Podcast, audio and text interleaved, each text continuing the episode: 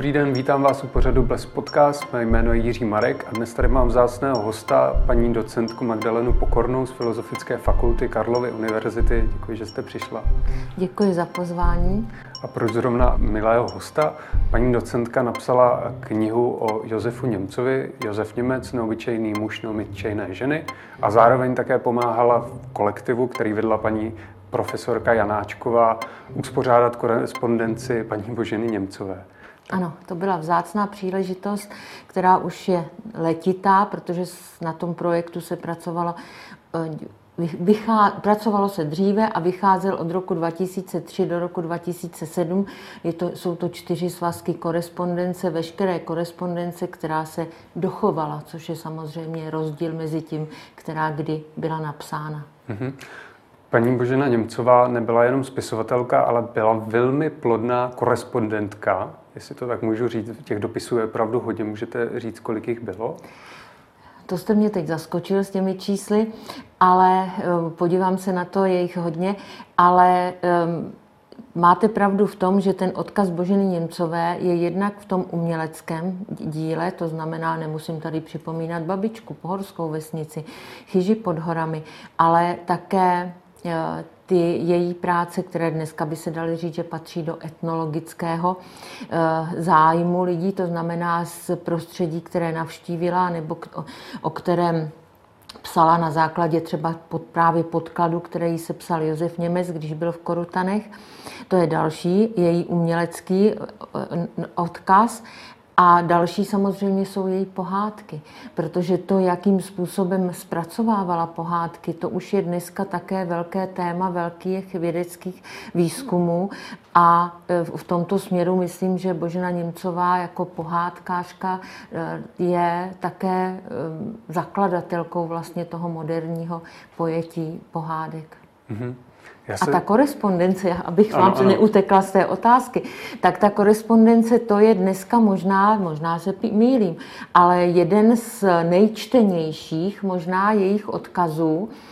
A je to pramen, který vlastně dává nahlédnout do jejího soukromého světa, do jejich kontaktů, ale také dává možnost nahlédnout do její schopnosti komunikovat s lidmi. Já tady mám pak připravenou práci, kterou na základě právě analýzy těch komunikačních strategií vypracovala Lucie Sajcová-Římalová. A to je úžasný výzkum zase, který ukazuje, jak dokázala ona pracovat, jak dokázala promýšlet komu, co a s jakou intenzitou, řekněme, napíše.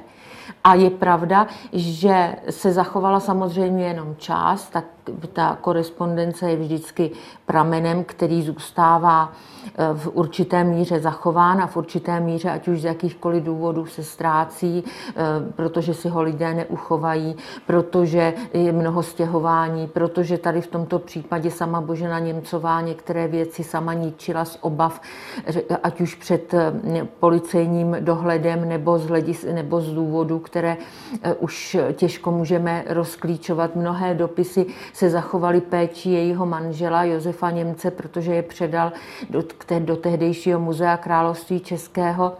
Mnohé dopisy zůstaly v rodině a víme, že její dcera Dora v Jičíně právě zase je předala a vlastně ty dopisy se pak ztratily. Víme, že se ztratily a nevíme, bylo to někdy až začátkem 60. let 20. století.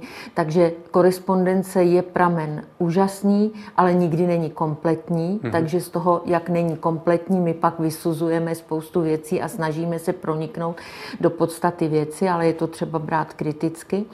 A korespondence Boženy Němcové nám ukazuje to široké spektrum lidí, s nimiž si dopisovala. Od těch společensky vlastně etablovaných lidí, významných vědců, významných představitelů. Můžete jmenovat třeba? Třeba František Palacký, Jan Evangelista Purkyně, Karel Šembera.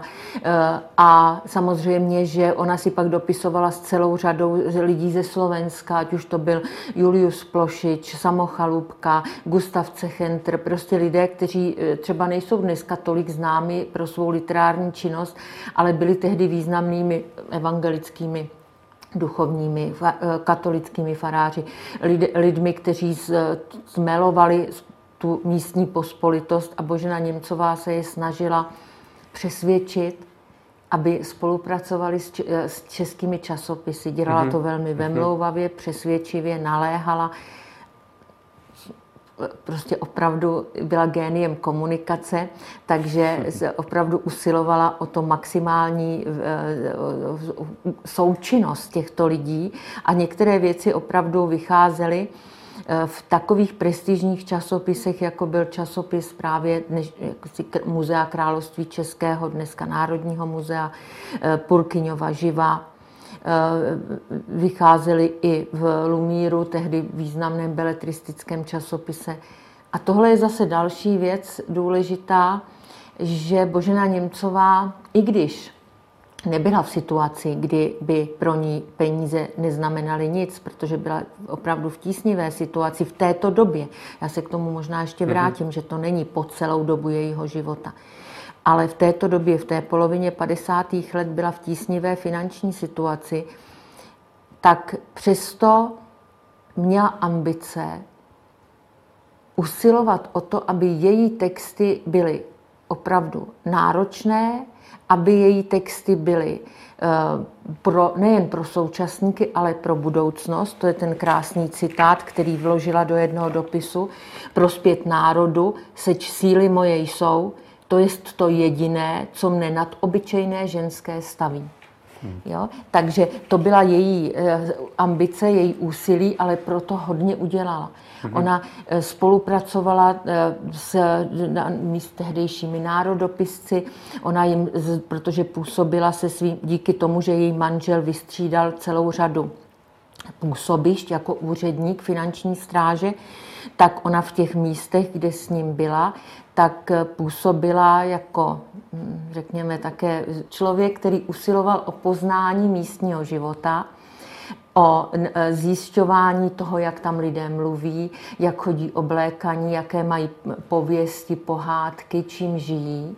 A tady v tom se cítila třeba i v těch Horních Uhrách, dnešním Slovensku, jako osobnost výjimečná, která je schopna lépe než kdo jiný proniknout do té podstaty toho tamního života a získat si důvěru těch lidí a tu pak vtělit do těch zápisků, textů, které svěřovala časopisu.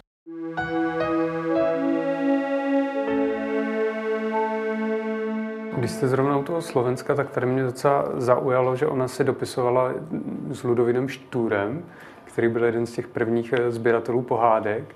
A ona vlastně byla rychlejší než on dokonce. Já bych tady toho jména Štúrova bych se zastavila, protože to je zase, když jsem mluvila o tom, že se snažila stmelit to české a slovenské prostředí zhruba v polovině 50. let, když tam měla příležitost být, tak to dělala vlastně také v souvislosti s tím, že v polovině 40. let došlo k jazykovému jazykové roztržce mezi Čechy a Slováky. Na níž měl ten Ľudovít Štúr velkou zásluhu. Ano, řekněme zásluhu nebo vinu. To už je otázka, jak to budeme posuzovat. Ale každopádně Božena Němcová zhruba po těch 10 letech usilovala o to, aby ti slovenští představitelé kulturního života našli opět nebo hledali sounáležitost tím českým prostředím. Tak proto to dělal. Já zase se vrátím k té korespondenci. Vy jste ji poměrně do detailu studovala, takže dokážete na základě té korespondence říct, jaká byla osobnost Boženy Němcové. Můžete nám ji nějak popsat? My máme tu korespondenci vlastně o Boženy Němcové zhruba od roku 1800, tak jako je tady ten první díl, který je 1844, až do vlastně její smrti, nebo ona umírá v lednu 1862. A takže ty dopisy, které psala spíš na konci roku 61, protože pak už ji přiváží Josef Němec Litomyšle velmi zuboženou a tam už jako je velmi slabá na to, aby mohla cokoliv stvárnit.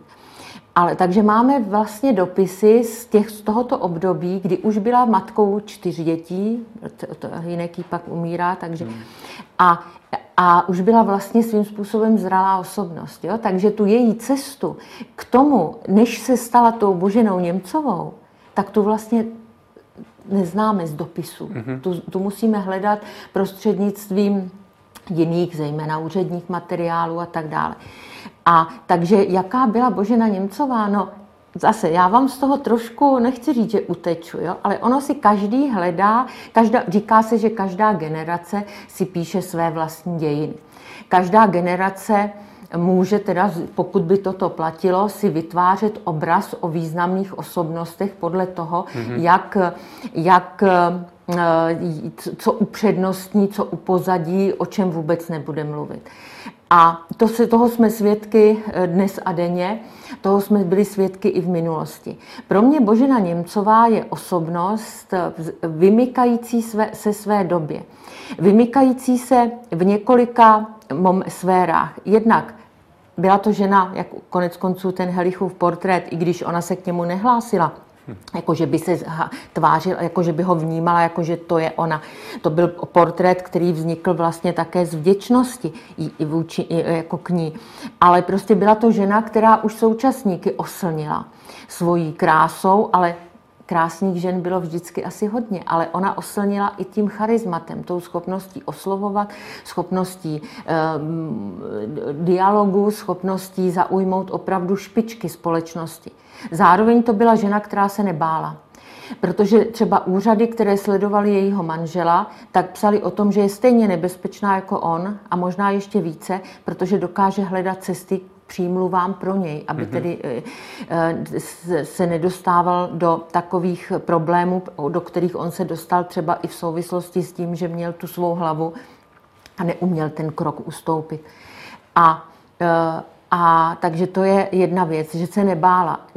Zároveň měla ambice prosadit se v tom, k čemu se, řekněme, dopracovávala delší dobu, ale v tom uměleckém prostředí. A hledala také ty cesty k tomu, které by byla schopna naplnit. Byly to ty pohádky a báchorky, ale šla dál právě k tomu erbovnímu dílu Babičce, velmi si vážila pohorské vesnice, psala věci, texty, které adresovala do různých časopisů a tady zase vidíme, a to na to upozornila paní profesorka Janáčková, jak dokázala vlastně přizpůsobit své psaní, nikoli kvalitu, ale to, komu to vlastně svěřuje.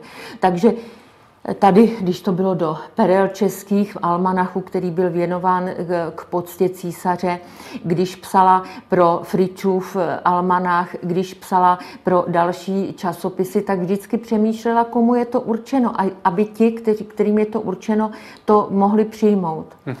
A další věc, která mě u té Boženy Němcové fascinovala a s respektem se na ní dívám, to je skutečnost, že ona byla schopna i v té době, kdy neměla příliš finančních prostředků, dá se říct, měla jich velmi málo v té polovině 50. let, tak dokázala vyjednávat o možné spolupráci konkrétně s nakladatelem Helzlem v Olomouci. To byl významný nakladatel.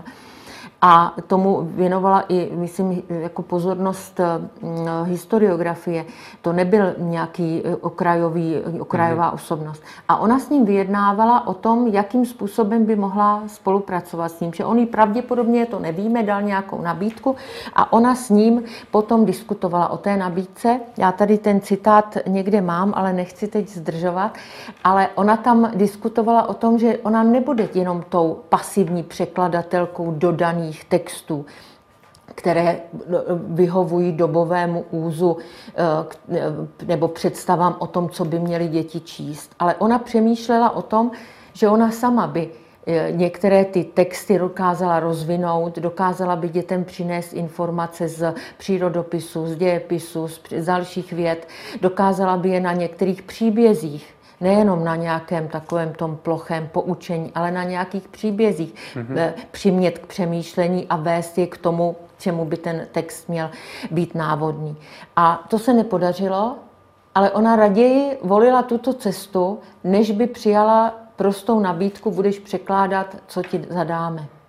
A v tom já vidím jako tu Boženu Němcovou jako opravdu osobnost statečnou a výjimečnou, protože každý, když si to promítne, dostane nabídku finanční, no tak většinou přemýšlí o jejím profitu a ne o tom, jestli splňuje jeho ideály.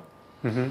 A to, co je také třeba zajímavé, to je, teď jsem mluvila o polovině 50. let, kolem roku 1848 v tom rozbouřeném období, plném snů a ideálů a pak teda tvrdého nárazu, ale... Jenom abychom čtenářům to přiblížili, co bylo v roce 1848, tak to byla ta pražská revoluce a potom přišel ten silný bachismus, říkám to dobře, nebo meternismus, to bylo, teď už mi to takhle.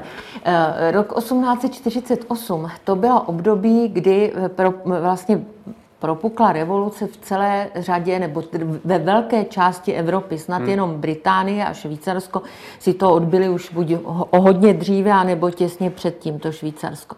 To znamená, vzedmula se celá Evropa, Itálie, Francie, země tedy německy mluvící a samozřejmě také Habsburská monarchie, kam jsme patřili i my. A do této vlny té revoluce také patřila i ta pražské svatodušní bouře, které jste tady zmínil, a doba, kdy, a teda tvrdá porážka těch svatodušních bouří, vojsky tehdy velícího generála v Praze, Windischgrätze, ano. A tehdy Božena Němcová se vlastně, protože to byla v Domažlicích a ve Všerubech, působil její manžel jako úředník a ona se tehdy, protože se dozvídala se zpožděním, protože po těch svatodušních bouřích byl zastaven tisk. Takže ona se dozvídala o těch zprávách jenom jako velmi asi útržkovitě, ale měla tolik přátel v té Praze, tolik přátelí v té Praze zůstalo a zároveň k té Praze měla, tak jako mnozí jiní vlastenci, obrovský obdiv.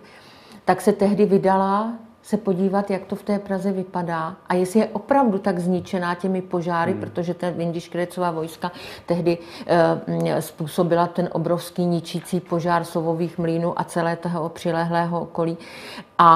Takže ta žena se vydala do té Prahy shlédnout teda tu hrůzu z poušť a nebyla to cesta ani jednoduchá, musela mít obrovskou kuráž. Ale stálo jí to za to, aby ty své přátele navštívila, aby se přesvědčila, jestli jsou v pořádku, jestli žijí. A to, co potom nastalo, tomu říkáme špatně a nesprávně Bachův absolutismus. Takhle. Ale není to správné označení. Můžeme říkat státem řízená modernizace, můžeme mluvit o františko-josefínském absolutismu, ale ten pojem toho Bachova absolutismu se hodně vžil. Můžeme mluvit i o neoabsolutismu v souvislosti právě s odkazem na ten Metternichovský předcházející systém. Ale byla to doba tedy toho politického útlumu, ale řekněme popuštění úzdy ekonomického rozvoje. Jo? To je třeba říct, že teda ten ekonomický rozvoj dostal zelenou, ale ta politická aktivita, občanská iniciativa, svoboda tisku, svoboda shromažďování, svoboda spolčování, ty byly potlačovány.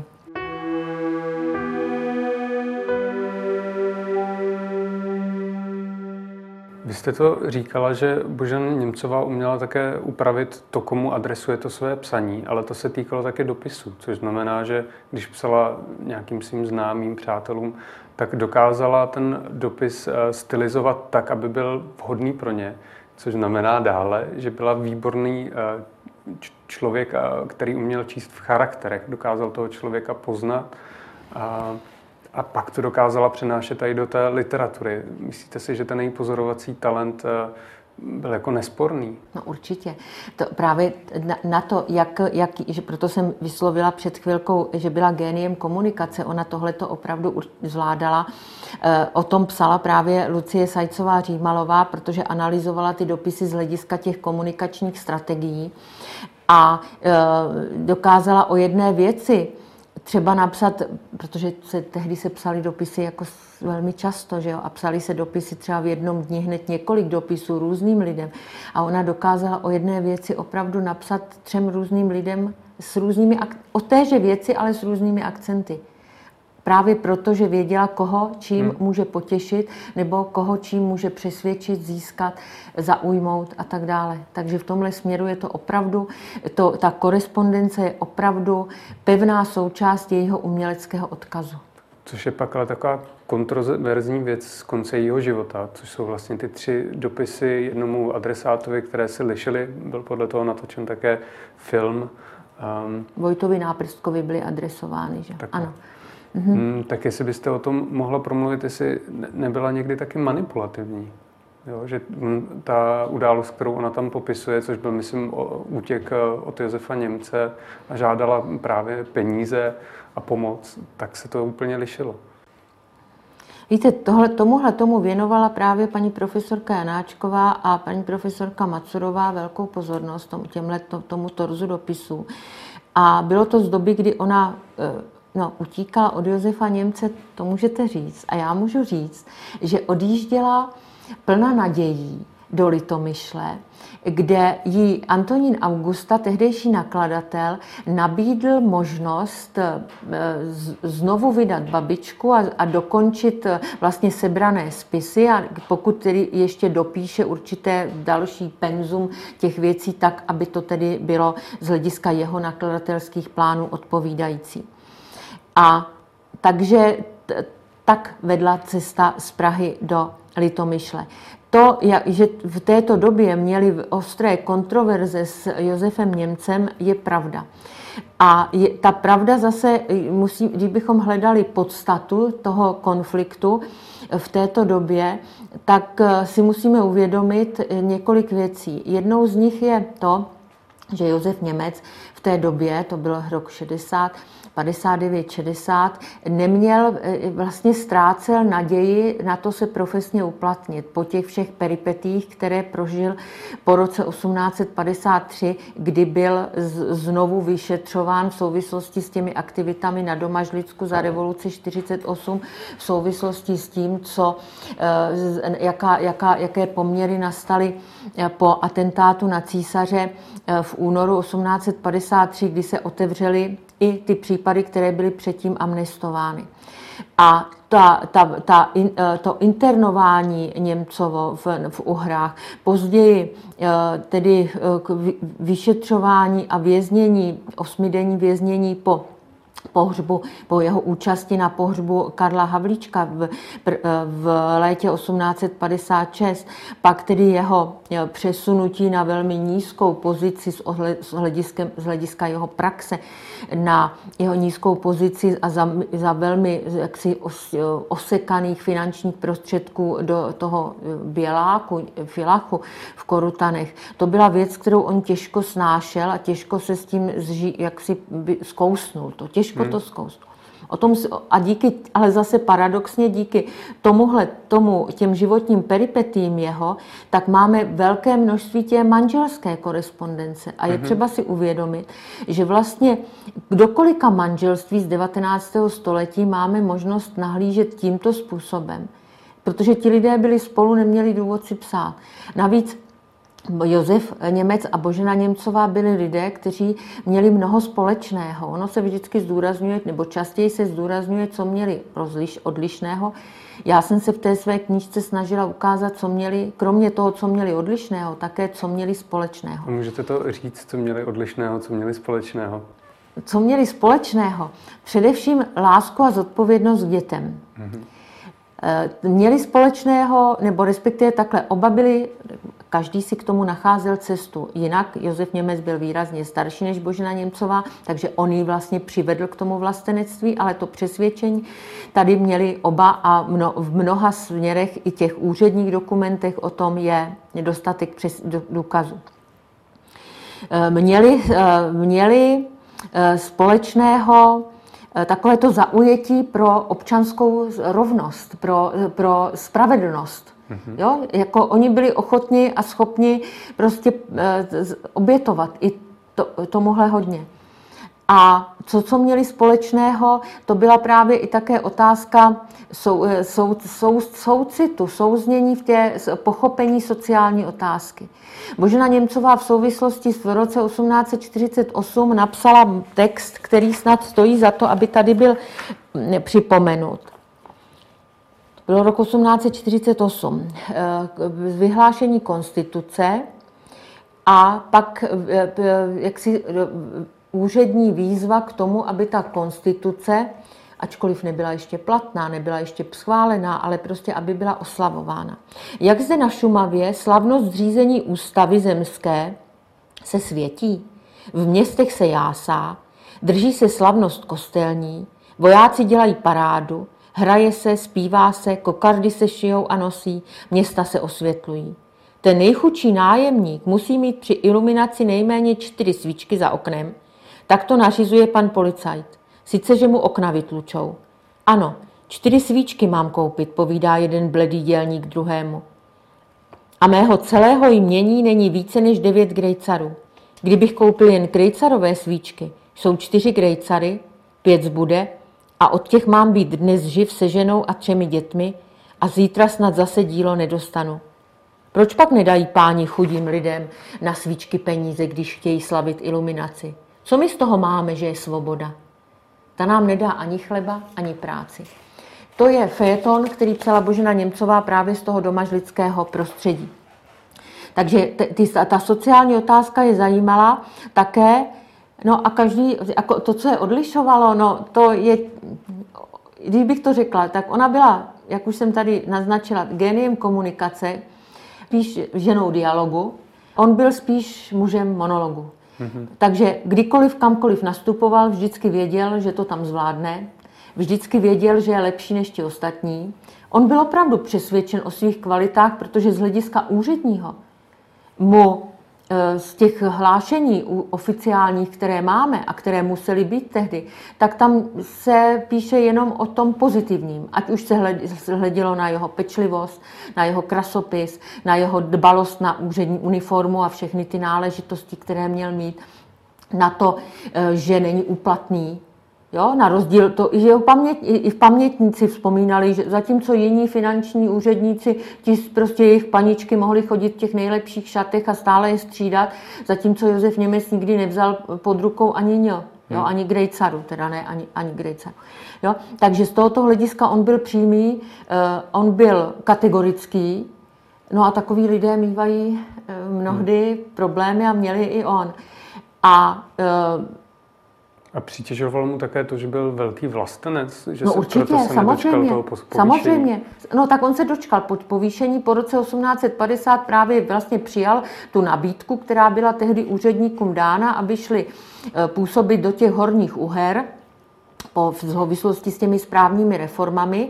To on se dočkal povýšení, ale pak tam přichází právě to znovu otevření toho vyšetřování v roce 1853 a tam je degradován a tam jde tedy dolů jak z hlediska profesního, tak z hlediska finančního. Což bylo pro Josefa Němce a Boženu Němcovou vůbec nejtěžší období. Zrovna tady ta internace. Proč? Jak to prožívali? Máte pravdu, protože Božena Němcová, poté co Josef Němec, tehdy z Liberce, přijal to místo v Uhrách, tak Božena Němcová byla na vážkách, zda, jak si by se slušelo a patřilo, měla následovat svého muže. Ale ona, protože už měla tehdy 2 chlapce, kteří jaksi absolvovali už, nebo absolvovali, kteří chodili do českých vyšších škol v Praze, tak se rozhodla, což ne všichni z toho jejího přátelského okruhu přijímali se samozřejmostí, že zůstane v Praze, aby vlastně těm svým 2 chlapcům, Hinkovi a Karlovi, umožnila to studium a ty mladší děti Doru a Jaroslava, aby měla u sebe. Po delší době, a tady můžeme mluvit i o diskusích, které se asi v té pražské společnosti v okruhu jejich přátel vedly, se rozhodla, že tedy manžela bude následovat. Ale ty 2 chlapce starší nechává v Praze, mladší děti si bere sebou. Přijíždí do těch Uher 1853.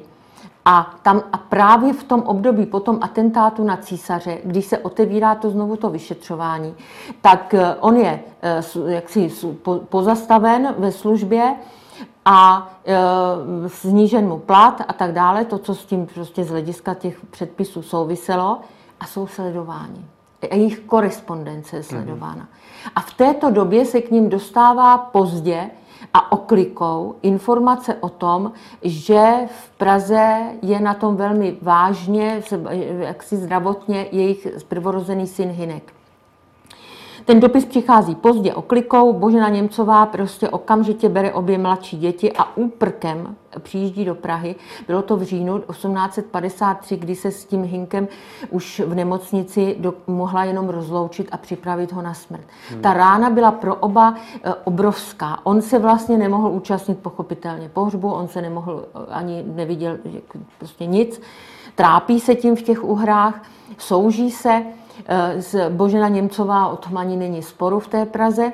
A ještě jsou vystaveni z hlediska toho úředního sledování další komplikaci, protože studenti té české reálky, kde Hynek studoval, uspořádali, tam byl tehdy ředitelem Josef Vencik, což je mimochodem velmi významná, zajímavá postava, tak uspořádali, jednak se účastnili toho pohřbu a jednak uspořádali sbírku, aby ten pohřeb byl důstojný, a pak byli také vyšetřováni, jak Josef Vencik, tak ti studenti.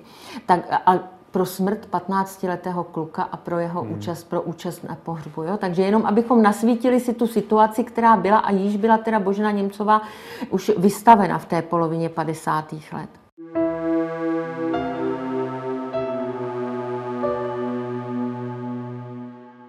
No a ono to pokračovalo, ještě bylo hůř, poněvadž Josef měl zakázáno se kamkoliv pohybovat, on to porušil, se svým kamarádem vyrazili pryč. A na to se samozřejmě přišlo a ještě mu to přitížilo. No samozřejmě. Já jsem už říkala, že Josef Němec měl svou hlavu. A on byl ve velmi jaksi tísnivé finanční situaci a tehdy k němu se jako oslovil jeden známý, který ho požádal, zdali by mu nepomohl při takové cestě po těch horních Uhrách, aby zjistil, kde by bylo příhodné vybudovat pivovar. No, Josef Němec za určitou nabídku finanční a také svědomím, že rodina tohoto člověka Němcovým pomáhala a pomáhala i té Boženě Němcové v Praze finančně, ale i naturálním, tak prostě se nevyjednával mnoho z úřady, protože asi věděl, že by stejně tu možnost dostat se pryč nezískal a odjel, což bylo samozřejmě porušení těch předpisů a pak se mu přitížilo. Takže to je taky jedna z těch věcí, která, řekněme, souvisí s tou představou Josefa Němce nebo jakou sebedůvěrou, ale on prostě nesklamal někoho, kdo v něj věřil, a nesklamal někoho, kdo té rodině pomáhal. Když zůstaneme u toho Josefa Němce, mně se líbilo ve vaší knize, že Josef Němec zažil takový jako druhý život po smrti své ženy, kdy on dbal o její odkaz. Velmi, velmi jako, a navíc dbal o její odkaz a ještě byl výborný dědeček, což málo kdo ví. Josef Němec byl především, jako z toho, co jsem měla možnost číst, úředník, pečlivý úředník. A on tu pozůstalost Boženy Němcové v té míře, jak se zachovala, nikoli komplet, že jo, to se nezachovala, ale tak se snažil o ní pečovat. Tím, že se musel stěhovat, protože i když byl penzista, tak jeho penze nedostačovala na život, řekněme, který by byl důstojný, tak se stěhoval a dbal na to, aby ten syn, u kterého často pobýval, což byl ten Karel, tak aby také o to jaksi nějakým způsobem nezanedbal tu péči. A nakonec teda ty materiály předává prostřednictvím právě Václava Bolemíra Nebeského, tehdejšího knihovníka Muzea království Českého, této instituci, a jemu teda můžeme za to hodně děkovat. No a Božena Němcová umírá 1862, tehdy ještě Karel, ten syn, který byl nyní nejstarší, ženatý nebyl, ale ten vlastně jediný založil rodinu a Josef Němec u něj, nebo s ním často trávil tedy ta svá léta stáří. A to jsou úžasné dopisy, jak on pečoval o to, aby ta nejstarší vnučka, tedy Boženka, která byla po babičce pojmenována, co má ráda a jak má, a aby jí přispěl nějakým tím krejcarem na ovoce nebo na něco dobrého. Staral se o to, aby mu... aby ta jeho dcera, ta Dora, mnohokrát v souvislosti s Boženou Němcovou připomínaná, tak aby od té Božence něco ušila, poslala a tak dále, protože ona byla industriální učitelka. Mm-hmm. Takže to. A on se vydal, což mě teda opravdu překvapilo, on se vydal vlastně v poměrně vysokém stáří, někdy kolem 75 let, také do Ruska, do Oděsy za svým vlastně nejmladším synem Jaroslavem, který tam byl středoškolským profesorem. Ta cesta Jaroslava Němce životem je taky nesmírně zajímavá a je vidět, že opravdu všechny ty děti dokázaly se prosadit v životě. Mm-hmm. Ten nejstarší Karel byl velice významnou osobností v Táboře, Dora tedy byla industriální učitelkou v Číně a ještě ten Karel potom se stal ředitelem pomologického ústavu v Troji, takže to byla jaksi opravdu završení jeho kariéry. A ten Jaroslav, ten byl vlastně, to bylo také zajímavé. Do Jaroslava vkládala Božena Němcová pro jeho umělecký talent veliké ambice. A poslala ho do mnichovské malířské školy, teď jsem to nenazvala přesně, nechť mi historici výtvarného umění odpustí, do města, které bylo tehdy špičkou, nebo na školu, která byla tehdy špičkou toho výtvarného umění. A Jaroslav Němec jako mladý klučina tam neměl ani zázemí a ani neměl předcházející školení takové, aby tam mohl při sebe lepší vůli obstát. A to byl jeden z důvodů také, proč se třeba manželé Němcovi svářili, protože Josef Němec byl praktičtější a viděl toto jako nerealistické při té nemožnosti ho tam finančně zajistit. A opravdu tedy nakonec ten Jaroslav Němec tam byl opravdu téměř na hraně života a smrti a podařilo se nakonec Boženě Němcové získat peníze na to, aby se dostal zpátky. Ale do Prahy, kde se o něj teda už pak mohli postarat. On se tehdy vlastně potom Jaroslav Němec se stal fotografem, což bylo tehdy vlastně úplně nový obor, který se rozvíjel, protože fotografie byla známá od konce 40.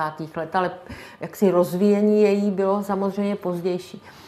A jako fotograf se dostává do Ruska, ale tam nakonec se stává středoškolským profesorem, celou škálu předmětů tam musel zvládat, jak tehdy bylo obvyklé, ale stal se také odborníkem na biologii, botaniku a ovocnářství, zahradnictví, tak jako ten Karel konec konců. A dokonce ten Jaroslav Němec byl pak poslán do Ameriky ruskou vládou, aby tam získal informace o tom, jak tedy to ovoce pěstovat, jak ho nějakým způsobem uchovávat, konzervovat a tak dále. A po této náročné cestě Jaroslav Němec sepsal o tom publikaci, jakousi velkou rozsáhlou zprávu o cestě. Jeho zdravotní stav se, já nevím, čím se zhoršil, odjíždí do Čech s tím, že bude tady mít možnost se v Lázních zotavit a umírá a je pohřben do hrobu své matky na Vyšehradě. Takže Josef Němec se za ním vypravil někdy v tom roce, někdy kolem té poloviny 70. let, pobyl tam několik měsíců a jsou to úžasné dopisy, které psal tomu Karlovi do toho Tábora, kde ho informoval o tom, jak tam žijí, jaké mají zvyky, co mu tam vadí, na co vzpomíná, zase co mu tam chybí. A pak tam měl velkou starost o chlapce, kterého si ten Jaroslav Němec vlastně, dá se říct moderně řečeno, adoptoval. Takže sledoval jeho vývoj, nebo četl s ním a sledoval výchovné metody, které mu tam tamní školy nabízely a k mnoha věcem měl výhrady.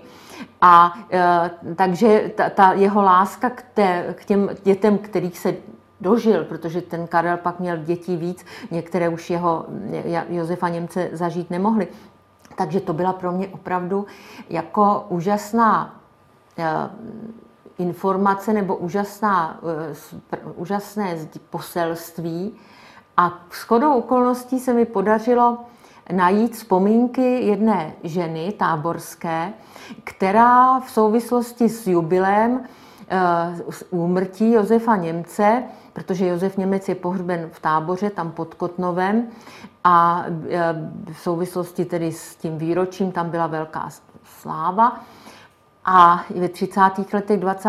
století a jedna z těch představitelek toho spolku, který organizoval ty oslavy, tam vzpomínala, jak jako malá holka spolu s těmi nejstaršími dětmi Karla Němce sedávali v té botanické zahradě a poslouchali Josefa Němce, jak vzpomínal na svá vojanská léta, protože on sloužil v Itálii, jak vzpomínal na svá astronomická pozorování,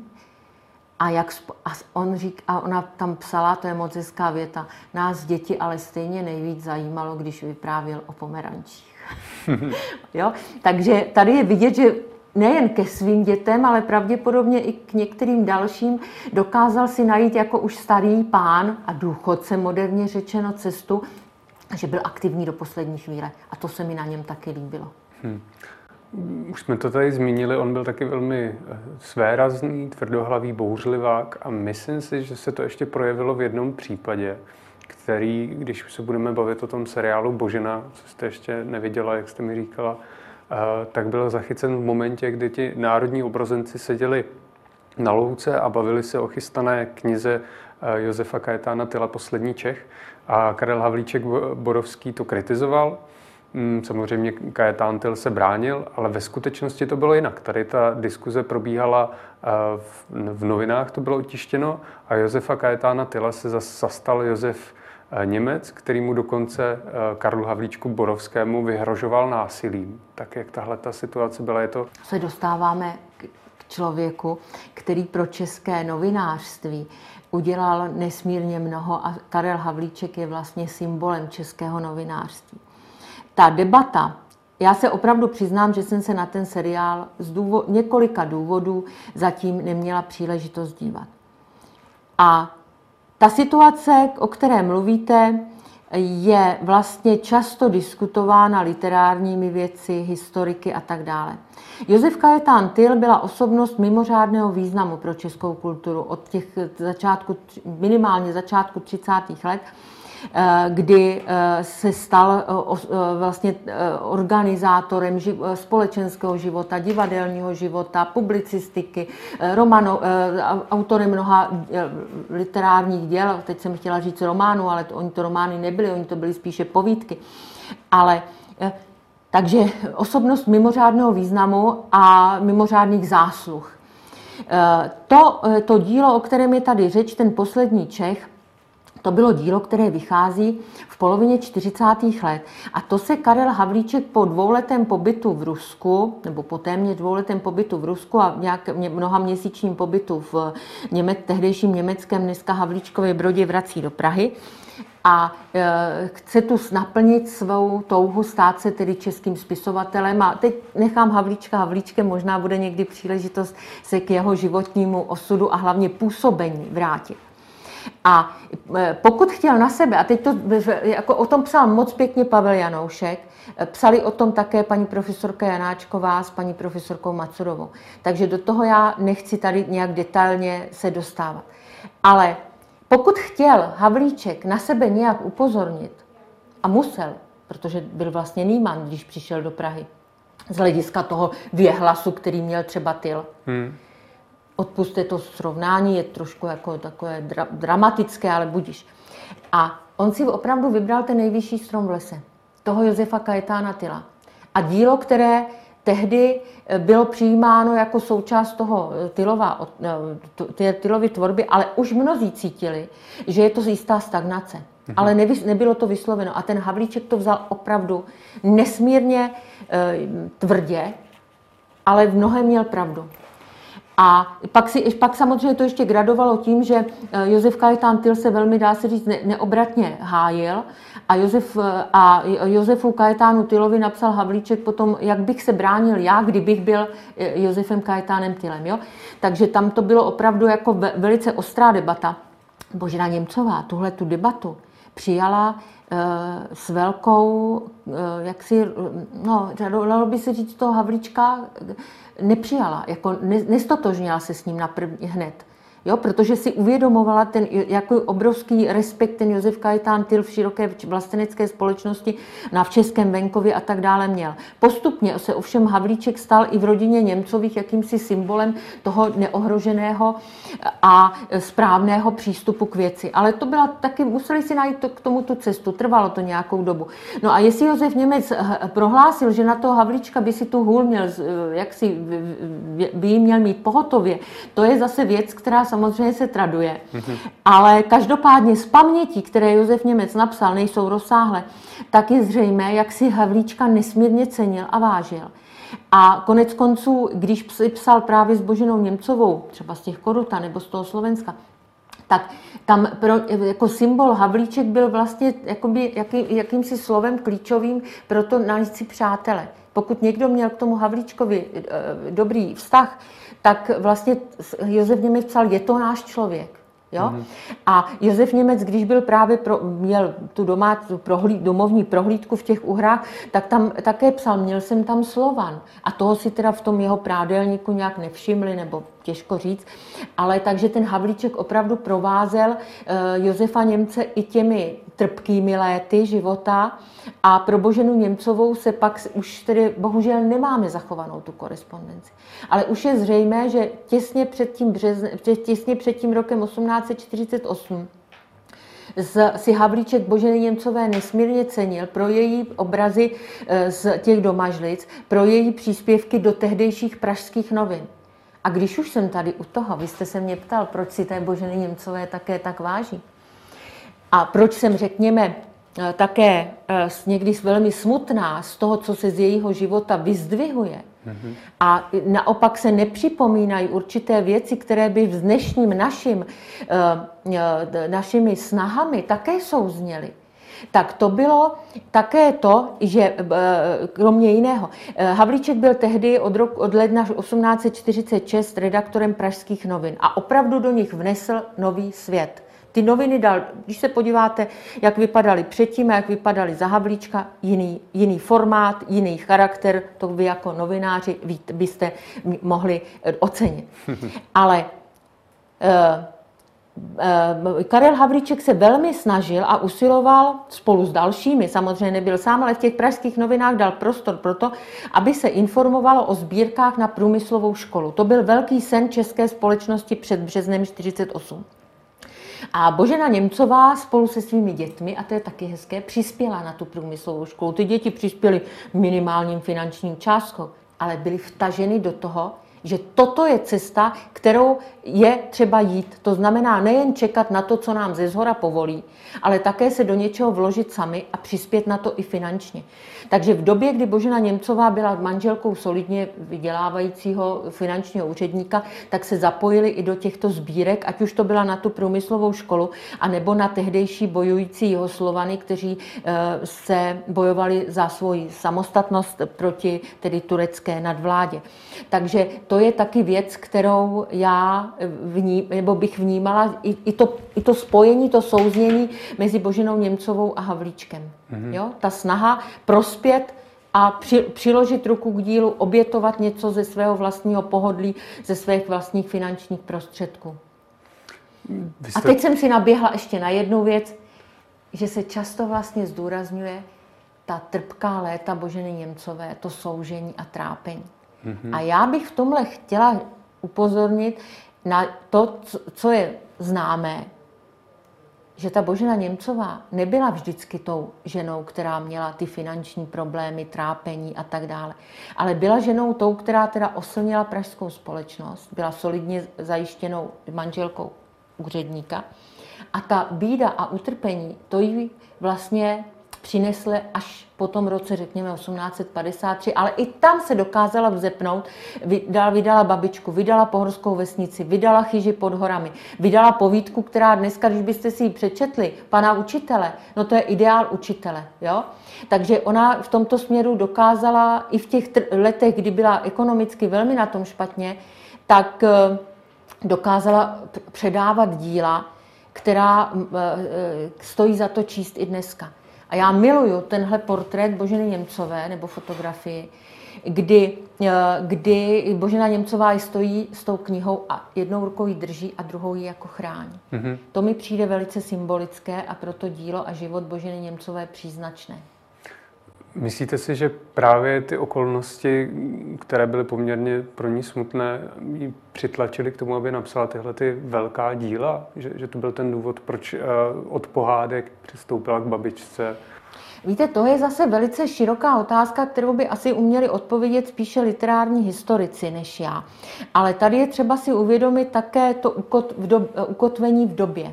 A ten rok 1848, ty ideály, které přináší a které po porážce revoluce, a nebudeme teď spekulovat, kdy ta revoluce končí a jaká revoluce vlastně končí, tak přináší také změnu životních hodnot, mentalitu. Protože lidé, kteří sice neuspěli se vším, s čím chtěli v roce 1848, to znamená svoboda slova, svoboda tisku, svoboda shromažďování, zůstala rovnost před zákonem po té, co bylo zrušeno podanství, to jistě. Zlepšily se možnosti komunikace, že jo, koneckonců železnice se rozvíjí a to byl obrovská příležitost, jak k obchodu, tak k se pěti lidí, že jo, cesty ody, ale také to změnilo do jisté míry tu mentalitu lidí, kteří, jako víte, už jenom ta skutečnost, že rok 1848 přináší úplně něco nového a to byly volby. Do té doby samozřejmě byly volby do zemského sněmu, ale ty se týkaly jenom omezeného množství lidí. Ale najednou rok 1848 přináší volby do různých institucí, zemského sněmu, českého moravského, říšského, přichází volby do frankfurtského parlamentu a tak dále. To by byla rozhovor samostatný.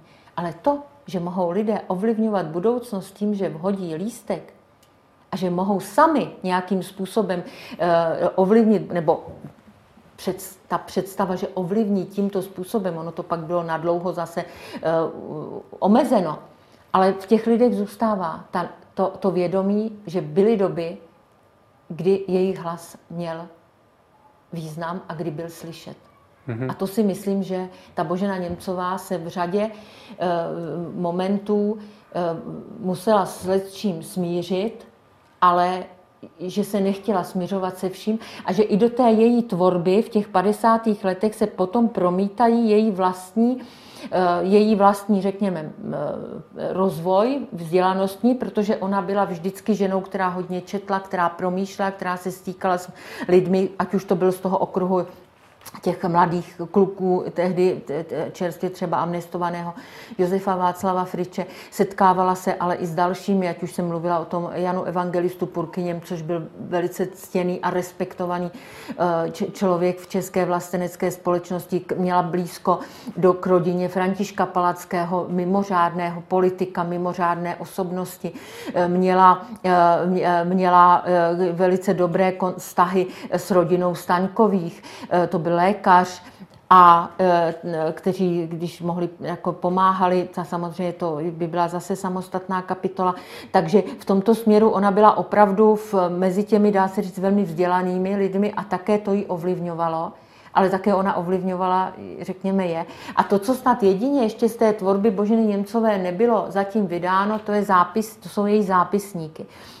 Na tom pracoval Václav Majdl, a snad bude pokračovat. A to si myslím, že bude velice zajímavé vlastně ukázat, jak ta Božena Němcová byla široce vzdělaná v tom dobovém, čtenářském, filozofickém prostředí, jak dokázala reagovat, nebo jak dokázala přijímat, vnímat podněty z francouzské literatury, třeba prostřednictvím německé. A z toho německého kruhu, mladoněmeckství a tohle to všecko, co se příliš nebo není to prvoplánové, co třeba lidé chtějí slyšet, ale vlastně kdyby věděli, co ona všechno četla a o čem všem přemýšlela, co si vypisovala, tak si myslím, že by ten obraz Boženy Němcové ve veřejnosti velmi obohatilo a ku prospěchu. Tak to je naše Betty. Neposlušná, plná snů. Josefe, co by si s takovou holkou počal? Vychoval bych si. Božena Němcová. Kdo z vás ji doopravdy zná? Skutečný příběh. Jste první živý básník, jakého poznávám. První velké české spisovatelky. Přebuďte vám! Svůj život žijete na úkor druhých. Potřebujeme inspirativní společnost. Manželství je klec. Výpravné životopisné drama Božena.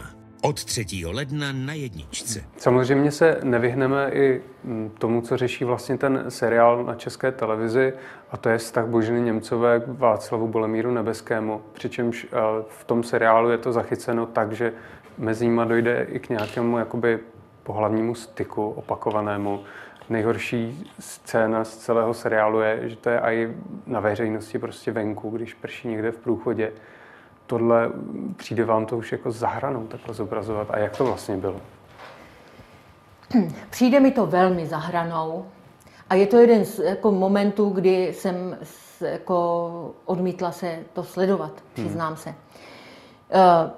Vztah Václava Bolemíra Nebeského s Boženou Němcovou byl už mnohokrát propírán, mnohokrát diskutován. A já se ptám, a ptala bych se i těch, kdo to dělali ten scénář, na základě čeho a jak tyhle ty scény připravili a mají k tomu nějaké podklady. Víte, uvědomte si, že tady jsme byli, teď jsme před tím obdobím před 1848. A to byla Božena Němcová manželkou solidně postaveného finančního úředníka. To, jestli mezi nimi vzniklo pouto a jaké pouto, o tom není, jako to já nespochybňuji. Božena Němcová oslnila tehdy mnohé na tom proslulém plese na Žofíně. František Ladislav Rieger o ní psal úžasný byl nadšen a tak dále. Takže to, že okouzlila pražskou společnost, o tom není jako sporu, na to jsou mnohé vzpomínky.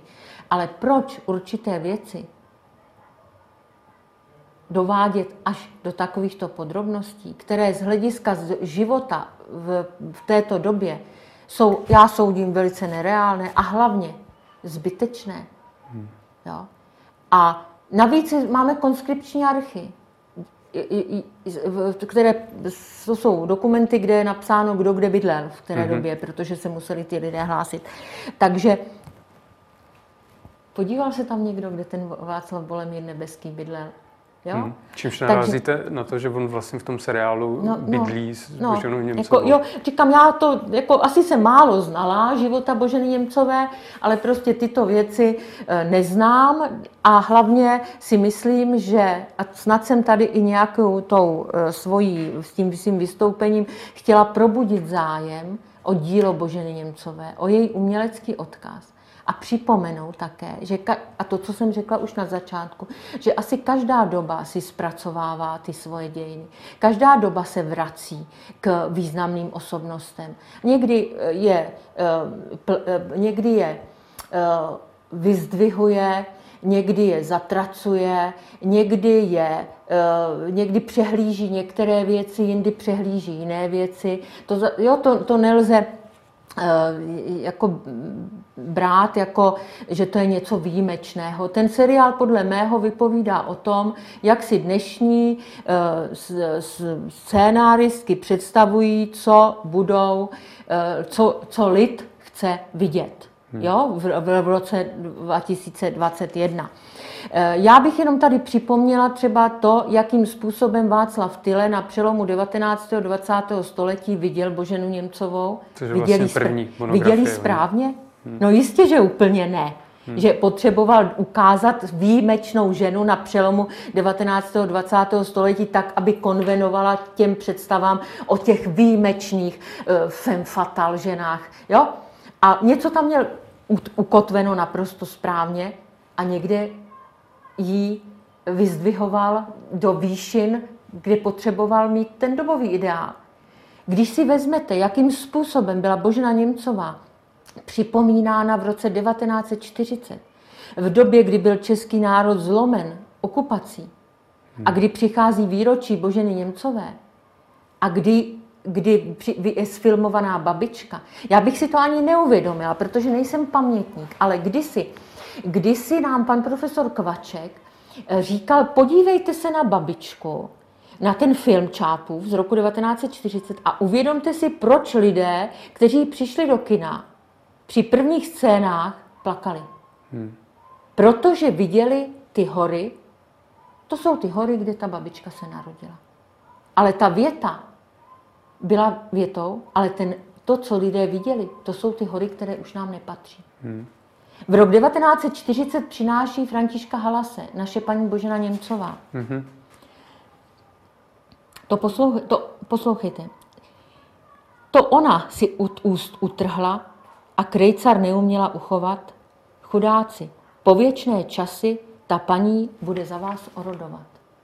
To je zase až sakralizace té Boženy Němcové. V roce 1940, kdy ta tíseň a beznaděj a čekání na to, jestli ta válka vypukne a jestli nám tedy tou válkou bude dána naděje, že se budeme moct vrátit teda k samostatnosti, tak ten František Halas vidí v té sbírce naše paní Božena Němcová osobnost, která za nás má orodovat. Vemte si tenhle obraz a to, co se dneska předkládá české veřejnosti. Mohla bych tady citovat dále. Paní, pláč koruny české, srdce nám tak svírá, kdyby byla bez vás, paní, naše víra. Takže já to jako vnímám prostě, že ty cesty k Boženě Němcové jsou různé